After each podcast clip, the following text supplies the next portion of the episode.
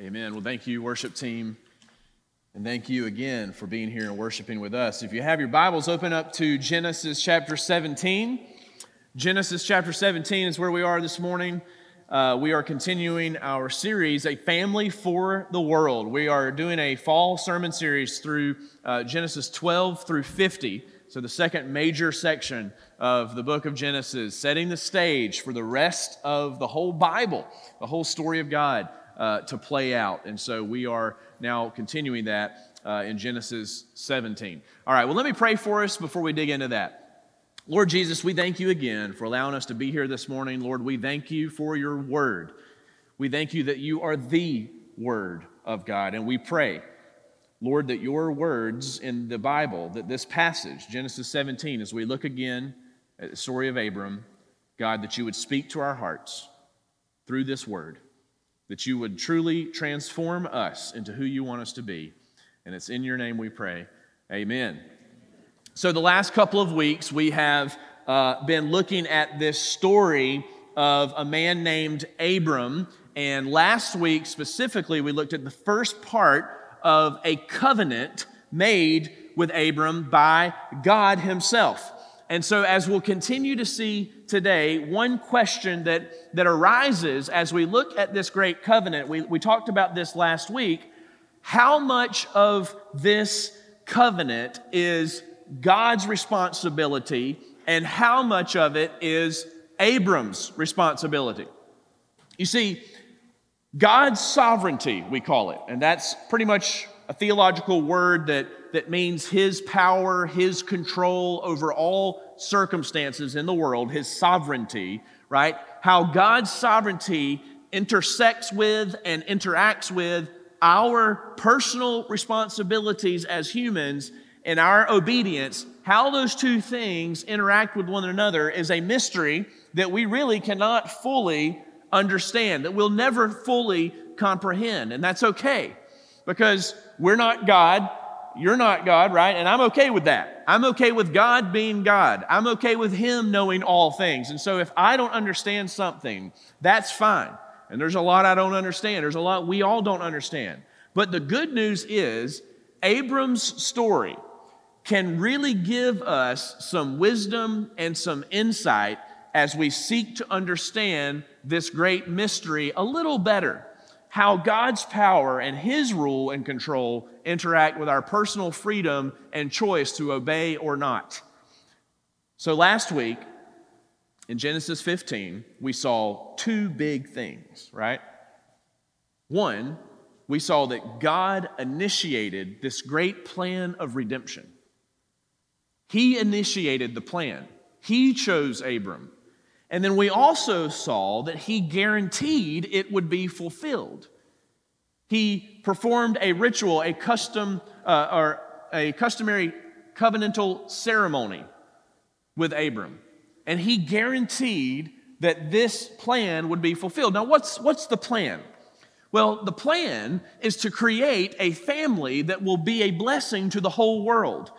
And that comes from this situation that happened at the beginning of time. God created the world. He looked at the world and said, This is good, right? He created a good world. He set the stage for humanity to thrive. But what happened?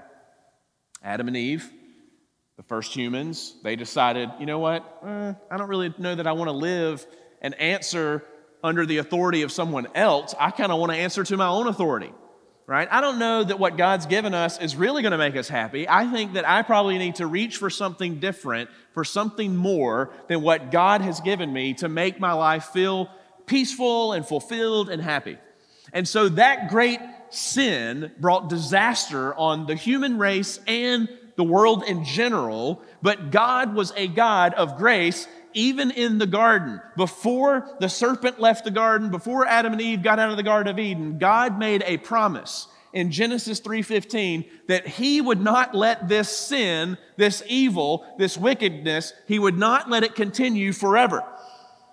That he would bring an offspring out of Adam and Eve's family line. That a human would raise up one day would rise up and defeat the power of evil in the world once and for all. So years go by, the world keeps getting more and more wicked, but then God chooses this man that seems random. He chooses this man named Abram. So ultimately, we see God is in control, right? We see him enacting, initiating this great plan to redeem the world through an offspring of Adam. We see him choosing Abram to kind of really set that plan in motion. And then we see him guaranteeing that he will bring it to fruition. So ultimately, God's in control. But what does that mean for Abram, practically speaking? What role does he play in this whole grand story? Is there anything he needs to do? Can he just sit back and relax and say, you know what, I'm just going to give it to God and let him do it, man? I'm just going to watch him do it. Can Abram really do that? Is there something, is there some kind of personal responsibility that Abram must seek after in order for this to happen? Or can he just sit back and relax? Well, not at all. He cannot just sit back and relax. There is responsibility, and that's what we're about to see as we pick up the story in Genesis 17, which is the second part of this great covenant God made with Abram. All right. So, Genesis 17, we're going to start in verses 1 and 2. And what I want us to do is kind of walk through the story together, and then we'll make a couple of significant points at the end. So, Genesis 17, verses 1 and 2. When Abram was 99 years old, the Lord appeared to Abram and said to him, I am God Almighty. Walk before me and be blameless that I may make my covenant between me and you and may multiply you greatly. You see, it's important to understand that 13 years have passed since Genesis chapter 15 that we looked at last week. When God made that great covenant, when He performed that ceremony, remember they, they cut up the animals and He walked in between, and, and that's foreign to our modern minds, but it was a very uh, important ceremony of ancient culture. And so God does this. And he guarantees that he will produce a family, a great nation out of Abram. And then 13 years pass. 13 years go by, and get this 24 years have passed since God initially came to Abram and told him that he wanted to make a great family and a great nation out of him. That's a lot of time. And guess what? Abram and his wife Sarai, they still don't have any kids. They still have not been able to have children 24 years. And now Abram is 99 years old and Sarai is about 90 years old. And I mean, that's not exactly childbirthing years, right? So, guess what? In chapter 16, right before this, and I wish we had time to cover it all. We, we don't have time to explain the detail, but in chapter 16, Abram and Sarai, you know what they do?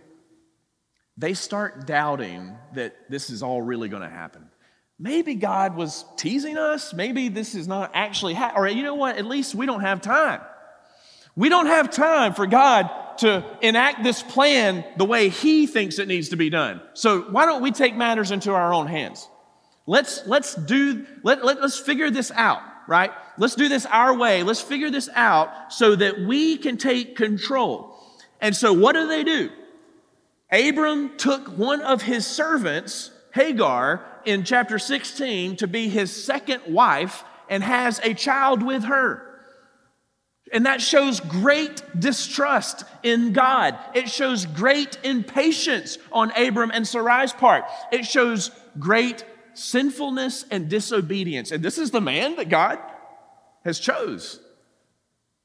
But God has guaranteed he would make a great nation out of Abram. So does it matter how that happens?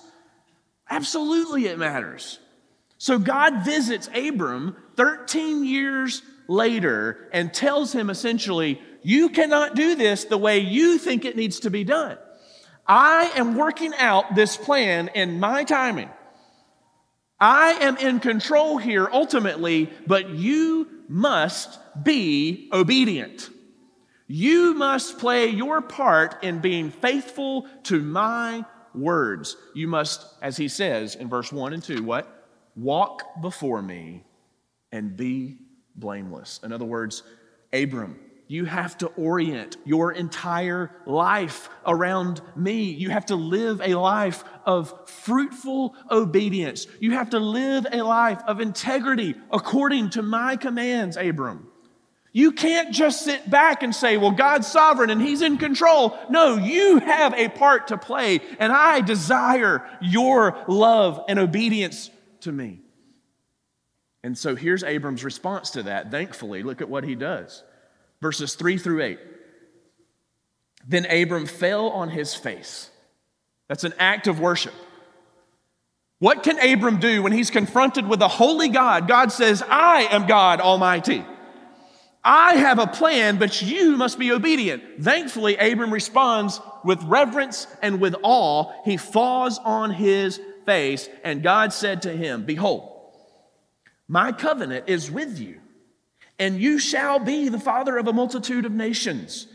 No longer shall your name be called Abram, but your name shall be Abraham.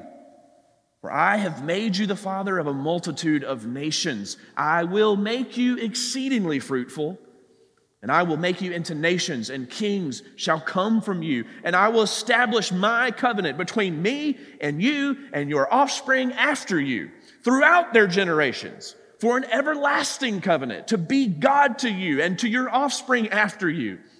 And I will give to you and to your offspring after you the land of your sojournings, all the land of Canaan, for an everlasting possession. And I will be their God. What is God doing? 24 years have passed and from Abram's perspective, nothing has happened. From Abram's perspective and his wife's perspective, God is somehow silent. He is not working, or at least he has perhaps forgotten about them.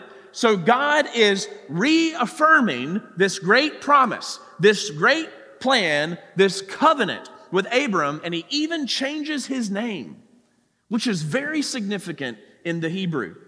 You see, Abram that word, that name, just means exalted father, which is a cool name for a, for a meaning, right? Exalted father. But the name Abraham means father of many nations, plural. Plural. Nations? We just, did we not? I mean, I thought Abraham was just the father of Israel. Is he, is he the father of more than that? See, this is significant. God is telling Abraham, listen, this is a worldwide plan. Listen, buddy, you have no idea what's coming. You have no idea how big and great. Abraham, do you realize what you are becoming a part of? This is a worldwide movement that will last forever because it will turn, your family is going to one day be a eternal kingdom. And the offspring, it's not you, it's not going to be your first son, it's not going to be for a long time, but there will be an offspring who will rise up and rule and reign over this eternal kingdom that was once your little family. Abraham, your family is going to be a blessing to the whole world. Something greater than Abraham can even comprehend is going to come from his family line. He just has, he doesn't have the ability to really see that. Abraham will be a spiritual father to all who come under this great covenant of God's blessing, who enter, in other words, who enter God's family. But Abraham, while yes, God is guaranteeing and assuring this will happen, Abraham, you must trust and obey. You must have faith. So here's how God confirms that with Abraham. Look at verse 9. And God said to Abram, or Abraham, as for you. And I, and I love that. I love the transition and the phrasing there because up until this point, God has been affirming what He's going to do, but now He looks and says, All right, now for you. As for you, here's what you have to do, Abraham. You shall keep my covenant, you and your offspring after you throughout their generations. In other words, God is saying there are obligations and responsibilities for you and your descendants. You must live lives of obedience to me. You must be faithful to experience the blessings of this covenant. And to really ratify this and to make it memorable, God is going to give them a sign for this covenant. Look at verse 10 and 11. He says, This is my covenant which you shall keep between me and you and your offspring after you. Every male among you shall be circumcised. You shall be circumcised in the flesh of your foreskins, and it shall be a sign of the covenant between me and you. Now, this may seem obscure, this may seem random to our modern minds, but it's really not at all. This, because here's the thing this is not the first sign, this is not the first sign God has attached to one of his promises in the Bible. Remember God's covenant with Noah? What sign did God give Noah when he made a covenant with him to not destroy the earth again? A rainbow, right? He gave Noah, he promised he would not destroy the earth again. He gives Noah this rainbow, and guess what? The rainbow was not random. A rainbow, when does a rainbow appear? When sunlight and rain mix, or something like that. I don't know. that's, my element, that's my elementary understanding of a rainbow. Um, but guess what? This is very similar. This is very similar. God is establishing his covenant, and he is ascribing a sign that will be a remembrance. And it's not random. The whole point of this covenant is about promised offspring, right? But as we know from Genesis 3, which we've been talking about, there will be an offspring one day who will defeat sin and death once and for all. So God gives circumcision as a sign, as a daily reminder to the people of God the offspring will come and we must be faithful. That's the sign. But the question is for us today what can we learn? Living in the 21st century, I mean, what, what does this story of Abraham in Genesis 15 and 17, this, this ancient covenant that God made with Abraham, is it relevant to us today? I mean, what does this mean? What do we see here that impacts us? And I think there's really a lot, but I want to share two things in particular. You know what I think we see in this story from last week and this week? I think we see, number one, that salvation is by grace through faith. And those words are very important to understand. Salvation is by grace through faith. You see, and we emphasized this last week, there's no question, right? God is the great initiator of salvation. That was true for Abraham, that's true for us and he's the great guarantor of salvation. We read last week that he seals our hearts with the Holy Spirit. We are eternally bound to Christ. Once we know him, he is ours and we are his. Hebrews 7:22 tells us that Jesus is the guarantor of a better covenant, a better covenant.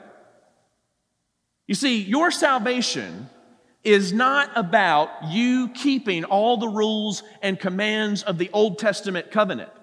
Your salvation is not based on you offering sacrifices daily at the temple with a priest mediating between you and God. Your salvation, let's put it in modern day words, your salvation is not about how good or bad you have been. You know, I think that a lot of us, a lot of us think that we're going to stand before God when we die or when Christ returns. And there's kind of going to be like these scales. And on one side of the scales, you have all of your goodness, the good things you've done, your good deeds, your good behavior, your moral values, your Christian virtue. And then on the other side, you have all the bad things you have ever said, you have ever done, you have ever thought. And I think a lot of us think that we're just going to stand before God and we just really hope that at the end of time, when we stand before our Maker, that the good will outweigh the bad and He'll let us live in heaven with Him forever. But let me tell you something that is not the way it works. Because when Jesus Christ came to earth, He did all the good that you and I could never do, and He took all the bad all the bad that we've ever done, every sin you've ever committed, he took it upon him, his own body to the point of death that it killed him. And he died for that ugly, dirty record that we each possess on our hearts. Christ took it upon himself. He died in our place. Truly, as our substitute. So before when we stand before God, man, when we stand before God, you know what? The scales, they're empty. It's just the record of Jesus that we present. It's the record of Jesus that we present to Him for His glory. And that is salvation. It's by grace. It's a new covenant, it's a new way of living. 1 Corinthians, Paul said this in 11 25. In the same way, also, he's describing Jesus when he instituted what we call the Lord's Supper. The night before he would be crucified, Jesus said this after supper, saying, This cup is the new covenant in my blood. Do this as often as you drink it in remembrance of me. It's a new covenant with a new sign. Do you see that? And how freeing is that? I mean, how, how anxiety producing, right? I mean, how anxious is it to live a life not knowing if the scales are going to outweigh one way or the other when you stand before God? I mean, how do you ever know? If that's what you think is going to happen when you enter eternity, how can you ever have rest? How can you ever have peace in your soul if you think that your behavior is somehow going to determine your eternal future? There's no way to know. How do you know if you've done good enough, if you've been good enough, if you've tried hard enough? The gospel completely obliterates that idea, that thought, because righteousness is credited to our account by God's grace, but it's through faith. This new covenant comes through faith. And it's reassuring, it's rest, it's peace. But this is how salvation came to Abraham as well, not just us. Remember last week, Genesis 15, 6. What does it say about Abraham? It says, He believed the Lord and he counted it to him as righteousness. It's by faith that Abraham was saved in the promise and the trustworthiness of the Lord. It's by faith, right? It's by grace through faith that we are saved as well. Faith is this. Here's what faith is faith is a reorientation of your heart. It's, see, before you believed, you believed you could save yourself if you were good enough, right? That you could prove yourself to God, you could prove yourself to yourself, to others. But salvation, faith, is a denial of yourself and your abilities. It's the great humbling experience of your life. Your soul and your will. It's you realizing that you can't be good enough, that you can't save yourself. It's you turning from that kind of belief to a better covenant, a better belief. It's putting your faith now, not in yourself but only in Jesus Christ. That is faith. That's how the gift of God's gracious salvation is accepted and credited to you. It's not by your works, it's not by any effort, it's by His grace through faith, not in yourself, but in Him. that turning, that belief, that reorientation of your whole soul. And once you have that relationship with Jesus, nothing can ever separate you from it. And how glorious is that truth? Nothing can take that away. Even though you will still have sin in your life that lingers around, you cannot lose your salvation because it wasn't yours to gain and it's not yours to lose. You belong to Jesus. He owns you. Your life is not even yours. You were bought by His blood under this new covenant of salvation by grace through faith. But the second thing I want us to see is that we must walk in ongoing obedience before the Lord in this life. This great salvation that is secured forever doesn't mean that we can just go and live however we want with no consequences. We must walk as God told Abraham. We must also walk in obedience. Look at verse 1 again of chapter 17. The Lord said, Walk before me and be blameless. You see, God's grace is what's carrying this plan forward. God's grace is moving the ball down the field. In spite of Israel's wicked heart, and as you'll see later in the Old Testament, their rebellion against God, time and time again, it is God's grace ultimately moving the plan forward as He orchestrates circumstances according to His will. But it is faith.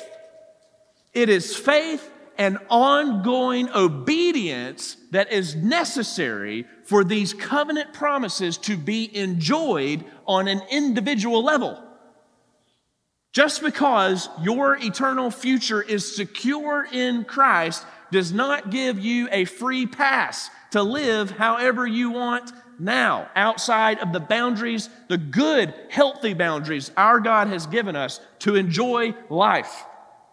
In Romans chapter 6, verses 1 and 2, Paul says it this way He says, What shall we say then? Are we to continue in sin that grace may abound? In other words, should we just say, well, you know what? God's grace is everlasting. His grace is never ending and never ceasing. So I can sin as much as I want, and God's grace will just cover it all. Paul says, no, by no means. How can we who died to sin still live in it? When Christ died on the cross in a very real way, you died too.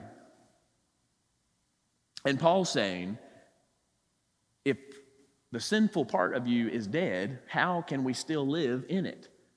He says then later in verse 14, for sin will have no dominion over you, since you are not under law, but under grace. Your salvation in Christ unites you to his resurrection power. So, what Paul is saying here is that sin, it cannot be your master. You will still sin as a Christian, absolutely. Every single day, each one of us either has a thought that lingers and we dwell on that we shouldn't think about, or a word that comes out of our mouth, or an action that is absolutely sinful. There is something, every single one of us every single day will do that rebels in some way against God and His design for our lives.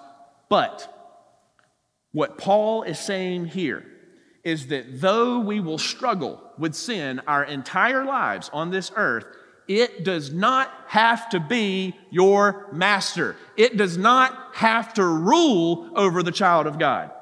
So here's the great truth in all of this. You see, we don't obey God to get him to love us. We obey God because he already has loved us. You see, it is ongoing obedience. It is ongoing obedience in this life as a Christian that is going to help fulfill the great covenant that God made with Abraham that is fulfilled in Jesus and will one day be culminated in a new heaven and a new earth. What, what do I mean? You see, we, the church, get this, we, the church, we are that family now. We are the family for the world. The family that God started with Abraham, guess what? You can call Abraham your spiritual father because he is. Because the covenant, Jesus coming to this earth as the offspring, when we are united with him by grace through faith, we become a part of that family for the world. Here's how Peter said. I love, I love 1 Peter chapter 2, verse 9. Listen to this. But you are a chosen race. He's speaking to the New Testament church, by the way. That's us. He's speaking to us. You are a chosen race, a royal priesthood, a holy nation, a people for his own possession. Why? That you may proclaim the excellencies of him who called you out of darkness into his marvelous light. You see, how we live as Christians, as the church, how we live absolutely matters for our witness in this world, for the glory of God filling this earth. Whether you signed up for this or not, if you're truly a follower of Jesus, you are called to be his representative. And just think about that. How glorious is this great plan of God that started with a man named Abraham some 3,000 years, 4,000 years ago, that started with a man named Abraham and led all the way to Jesus Christ, a new covenant established. Salvation is by grace through faith in his name. You enter that family, and now what is your responsibility? It's to be a representative of this great family. It's a, to be a representative of Jesus himself in every little context that we live. What amazing plan. What an amazing strategy.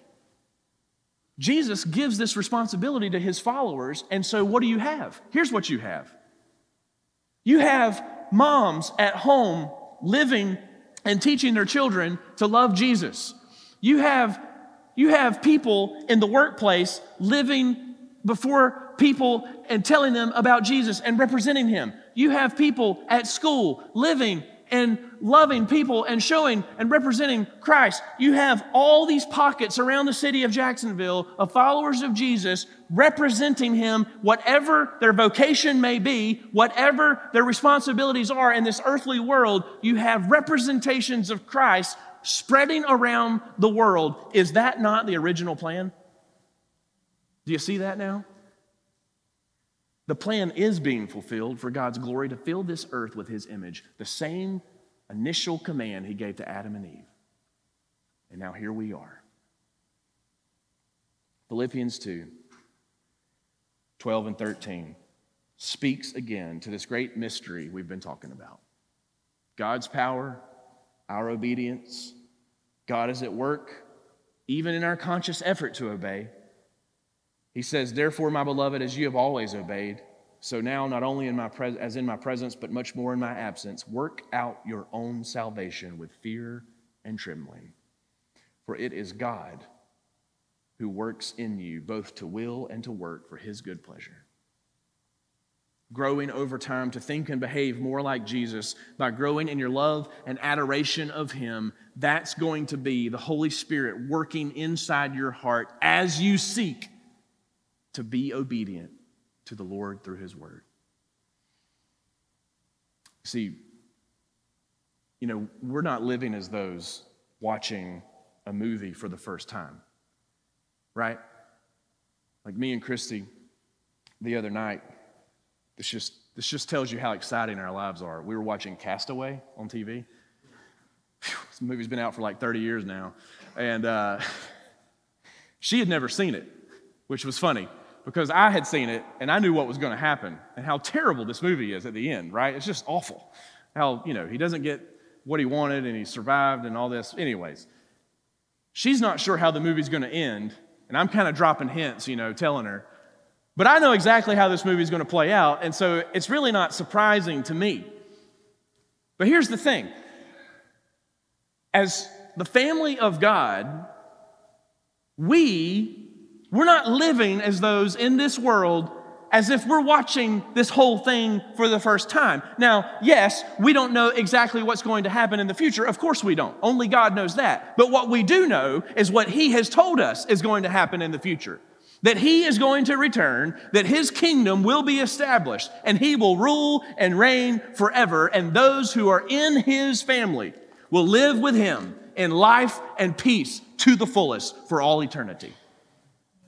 So, what, so how does that affect the way we live now? We live with a humble confidence, knowing that we are humbled at the fact that we have a part to play in this grand story, but we are confident and that we know that sin will not have the final word. Only Jesus will have the final word. And if that doesn't affect I mean, if that doesn't transform our hearts, if that does not affect the way we live and speak and act and treat one another, then nothing can. What confidence this brings, what motivation this is to obey, knowing that we will experience the spiritual blessing of God's grace for all eternity. Obedience is the evidence of a changed heart. Romans 2:29. I want to close with this. Paul said it this way. He said, "But a Jew is one inwardly, and circumcision is a matter of the heart, by the Spirit, not by the letter. His praise is not from man, but from God." In other words, Paul is saying, those who are the true descendants of Abraham are those who have been changed in their heart. Not by their actions, not by their, not by their good behavior, not by how good they think they've been or how faithful they think they've been, but how faithful God has been. And by turning to Him and not ourselves, which changes our heart. That's the sign of the covenant that you have with Christ. If you're here with us today and the truth is maybe you've never really experienced that change of heart, The truth is, maybe you are living with a underlying sense of anxiety about your death and the end of time because you do not understand or you do not know, you do not have a certainty that when you stand before God, that you will be okay. Because in your mind, all up until this point in your life, you've been thinking that there's just going to be these scales, and you don't know if you've been good enough, and it just eats at you. It, it, it eats at your soul. And I just want to say, if that's you here today, that Jesus offers rest. He offers peace. Because he comes and he says, All you who are weary, all you who are heavy laden, all of you who are burdened by this, this rock and this weight that you cannot bear, he says, Come to me. I will give you rest. Would you do that today? Would you find me after the service and we can talk about salvation. We can schedule a time to, to come together and really talk about your testimony and, and your life and your belief and what you think and what it means to follow Jesus. I would love to have that conversation with you. Don't be ashamed of that. Run into the arms of Jesus Christ. He is there and He is waiting for you. Would you pray with me? Lord God, we are so thankful that you made a covenant with Abraham that you fulfilled in Jesus Christ that we get to be a part of now. Lord, I'm thankful that a changed heart is what you've given us. For those of us who truly have put our faith not in ourselves, but in you, a changed heart, a new life. Lord, you are the maker of all things new. And I pray, Lord, that that newness would be real as we live our lives in obedience to God. Lord, would you help us to be obedient with the great motivation, not that we have to prove ourselves to anybody in this world or even to you, but Lord, let our obedience overflow out of a heart of gratitude, of thankfulness, of reverence and awe. As Abraham fell on his face, Lord, may that be the spiritual posture of our lives. Running after you, longing for more of your grace, living in obedience to you and your word because we are so grateful for the new covenant we have in you this eternal relationship. Thank you, Jesus, for coming to earth, living the life that we should have lived, dying the death we should have died, and raising from the grave to unite us with you forever. May we never, ever take that for granted. May our lives reflect the gratefulness we have for what you've done for us through our obedience. It's in your name, Jesus, we pray. Amen.